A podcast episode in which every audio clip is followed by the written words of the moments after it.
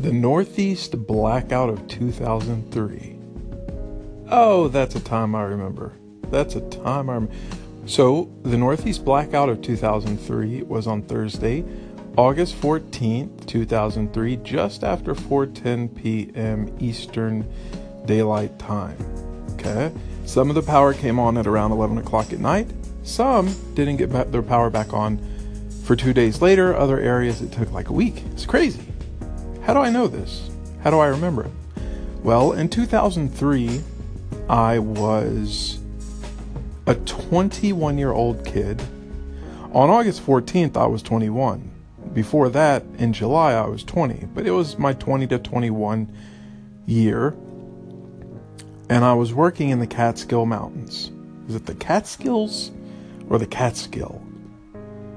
I'm just going to go ahead and call it the Cat Skills, Catskill Mountains. Okay. I was working there in a town called Ferndale, New York. So I don't remember how long this was from New York City. It was probably three or four hour drive, maybe two. And I was working at a fat camp called Camp Shane. It was a fat camp, I kid you not. Parents paid anywhere from five to ten thousand dollars. It had to be a lot of money. Like it was a lot of money. All right, they they paid it was a bunch of rich kids who were super, super fat who found their way to this camp to lose weight. And as a former fat kid myself at the time, I mean, look, I've always struggled with weight my whole life. I've gone from being, you know, 190 or 210 pounds to 360, back down to like 280, back up to like 320, 330. Like I fluctuate, man. I fluctuate. It's not healthy, but it's definitely something that I deal with. Like a lot of fluctuations that deal with major changes in my life. So at the time I was in okay shape, 21. I was in pretty good shape, man. I was working out a lot. I said, okay, let me go work at a fat camp. I don't have many options this summer. I'm going to go. It was one of the best summers of my life. It was amazing. But what did I learn? I learned that so so let me just preface by saying any bit of sweets, sugar, candy, food, anything outside of approved eating hours at that camp was banned. Not only for the camp counselors, but for the for the but for the students, but for the campers. And so imagine me living with 13-year-old boys when I was 21 in a bunk full of it was like 14 of us, right? Just craving food all the time. All right? It was awful.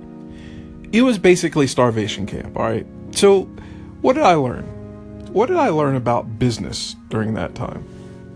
Here's what I learned. If you want something bad enough, you're going to find a way to get it. Some of these kids, I don't know how they did it. They smuggled in Snickers bars, Twix bars, Reese's, Pizza Hut, burgers. Some of them hopped fences at like 2 o'clock in the morning to run down the road to like Wendy's and bring back burgers. They would stash it under the bunk. Like this was real. Do you know how much a black market Snickers bars was going back in 2003? It had to be at least $20 for a bar, man. If I hadn't, like, it was crazy. It was crazy. I, I Fat Camp taught me that people will always find a way of getting what they want, even in the most damning of circumstances. So if you have something that people shouldn't have, weed, a weed in a lot of places now, right? Crack cocaine, Snickers bars, alcohol, s- tobacco, whatever it is, whatever you try to ban, heroin, man, people will find a way. And the people who have access to that stuff and the people who get it make a whole lot of money. So I guess I have to ask myself as a business owner, what is it that I have that's like a Snickers bar at a fat camp? It's a good question to ask yourself. What skill do you have that's like a candy bar at a fat camp that would make people go crazy for it? You find that skill, you hone it, I think you'll be okay for the rest of your life. No lie. Look up Camp Shane, man. Shout out to my fat brothers and sisters out there.